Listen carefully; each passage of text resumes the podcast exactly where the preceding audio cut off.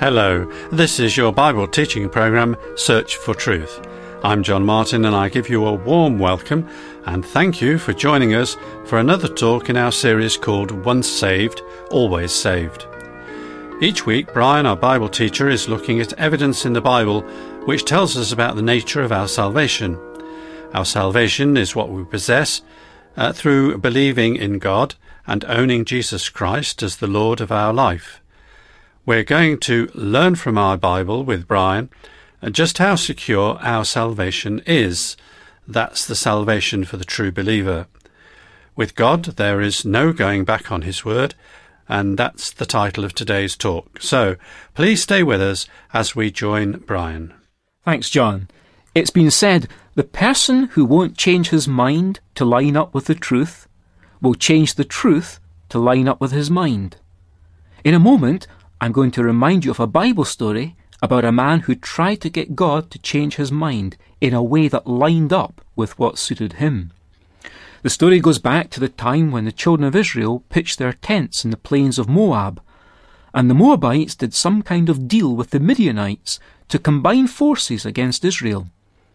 At the instigation of Balak, who was at that time the king of the Moabites, representatives of both nations were sent to someone called Balaam to basically bribe him to come and pronounce a curse on these advancing hosts of the Israelites. But at first, and rightly, Balaam refused to go with them. But when even more impressive messengers came, with still more tempting promises, Balaam was definitely interested in going, and so God allowed it to happen. When he arrived, according to Numbers chapter 23, Balaam said to Balak, Build for me here seven altars, and prepare for me here seven bulls and seven rams. Balak did as Balaam had said. And Balak and Balaam offered on each altar a bull and a ram. And Balaam said to Balak, Stand beside your burnt offering, and I will go. Perhaps the Lord will come to meet me, and whenever he shows me, I will tell you. And he went to a bare height, and God met Balaam, and Balaam said to him, I have arranged the seven altars, and I have offered on each altar a bull and a ram. And the Lord put a word in Balaam's mouth, and said, Return to Balak, and thus you shall speak. And he returned to him, and behold, he and all the princes of Moab were standing beside his burnt offering. And Balaam took up his discourse and said, From Aram Balak has brought me, the king of Moab, from the eastern mountains. Come, curse Jacob for me, and come, denounce Israel. How can I curse whom God has not cursed?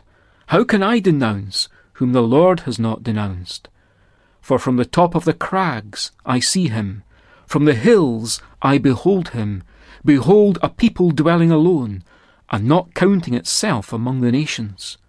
Who can count the dust of Jacob, or number the fourth part of Israel. Let me die the death of the upright, and let my end be like his. And Balak said to Balaam, What have you done to me? I took you to curse my enemies, and behold, you have done nothing but bless them. And he answered and said, Must I not take care to speak what the Lord puts in my mouth? And Balak said to him, Please come with me to another place, from which you may see them you shall only see a fraction of them, and shall not see them all. Then curse them for me from there. And he took him to the field of Zophim, to the top of Pisgah, and built seven altars, and offered a ram, and a bull on each altar. Balaam said to Balak, Stand here beside your burnt offering, while I meet the Lord over there. And the Lord met Balaam, and put a word in his mouth, and said, Return to Balak, and thus shall you speak. And he came to him, and behold, he was standing beside his burnt offering, and the princes of Moab with him. And Balak said to him, What has the Lord spoken?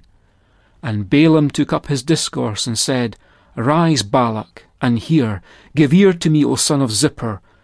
God is not man, that he should lie, or a son of man, that he should change his mind. Has he said, and will he not do it? Or has he spoken, and will he not fulfill it? What a tragic figure Balaam is. If only he'd known what someone has truly written when they said, It is better to be divided by truth than to be united in error. It is better to speak the truth that hurts and then heals than to speak falsehood that comforts, then kills. It is not love, and it is not friendship if we fail to declare the whole counsel of God. It is better to be hated for telling the truth than to be loved for telling a lie. It's impossible to find anyone in the Bible who was a power for God who did not have enemies and was not hated. It's better to stand alone with the truth than to be wrong with a multitude. That's the end of the quotation. But that's true, is it not? Can you tell me anyone in the Bible whom God used mightily who was free of enemies and well liked by everyone? We're a fool if we think there's long term advantage in not standing four square for the truth of God's word. Balaam was such a fool and came to symbolize those who'd be willing to corrupt the word of God for personal gain. Balaam wanted to be popular, he wanted to be honoured. Truth, it seems, was something to be manipulated if it meant those personal goals could be reached. Anyone who has his heart set on the honour, power, fame, and riches of this world will find himself or herself tempted to be economical with the truth. It would have suited Balaam for God to change his mind regarding Israel. Did he think for a while that he could deal with God as his colleagues dealt with their pagan deities? Could he manage after all to manipulate God with sacrifices, even seven of them, on seven altars, so as to change his counsel just slightly concerning Israel? It was going to be to his advantage, so he thought, to at least give it a try. But he was forced to admit that he'd seriously underestimated God. He came to acknowledge God is not man that he should lie, or a son of man that he should change his mind. Has he said, and will he not do it? Or has he spoken, and will he not fulfill it? Balaam, influenced by Balak and his bribes, had tried to get God to change his mind concerning Israel, but God never will. The Apostle Paul makes that very clear in Romans chapter 11 from verse 25. He says, I want you to understand this mystery, brothers. A partial hardening has come upon Israel until the fullness of the Gentiles has come in. And in this way all Israel will be saved. As it's written, the deliverer will come from Zion, he will banish ungodliness from Jacob. And this will be my covenant with them when I take away their sins. As regards the gospel, they are enemies of God for your sake, but as regards election, they are beloved for the sake of their forefathers. For the gifts and the calling of God are irrevocable. For just as you were once at that time disobedient to God, but now have received mercy because of their disobedience, so they too have now been disobedient, in order that by the mercy shown to you, they also may now receive mercy. For God has consigned all to disobedience, that he may have mercy on all. I particularly wanted you to pick up on verse 29 there, which said, For the gifts and the calling of God are irrevocable. Admittedly, that scriptural application of this text is in terms of God's, as yet, unfinished business with the nation of Israel. But this statement being a communication of the very character of God, surely bears application also to the gift of salvation, to which by His grace God has called those of us who are believers in Christ. And that's how I want to use it in this series on the theme of once saved, always saved. This verse assures us that the character of the God of the Bible is such that He'll never give a gift and then later demand that same gift back again. Never. Some versions say the gifts and the calling of God are without repentance, meaning God doesn't have second thoughts about them. Well, this ties in with what we've already reviewed in this series regarding our salvation. It was something decided by God before the world began, and so He's not going to have any second thoughts about it now. Our disappointing performance is no surprise to the God who knows the end of a thing from its beginning Nothing, absolutely nothing, takes God by surprise. So if the God who knows all things in advance made a deliberate choice of each believer before the course of world history even began, what can possibly alter that sovereign decision now or at any time? Already we've seen the example of Israel. Israel as a nation had failed, and God had dealt with them for that.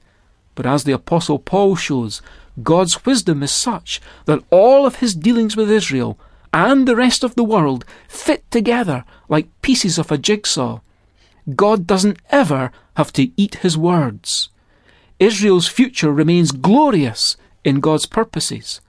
Paul said it very emphatically God has not abandoned or thrown away Israel, nor has the church taken Israel's place in the promises that God once gave to Israel. God's word, his promise to Abraham, will never fail, can never fail. God's word cannot be broken. His plans cannot be moulded according to our wishes if these wishes of ours run contrary to His will. And His purposes cannot be thwarted by our failures, and even by our backsliding, much as any backsliding on our part is to be regretted. So we want to say very clearly that the free gift of God, which is salvation to everyone who receives Jesus Christ, God's Son, by faith as his or her personal Saviour, that free gift of God will never, can never be withdrawn by God. Once saved, you're always saved. Praise God for that.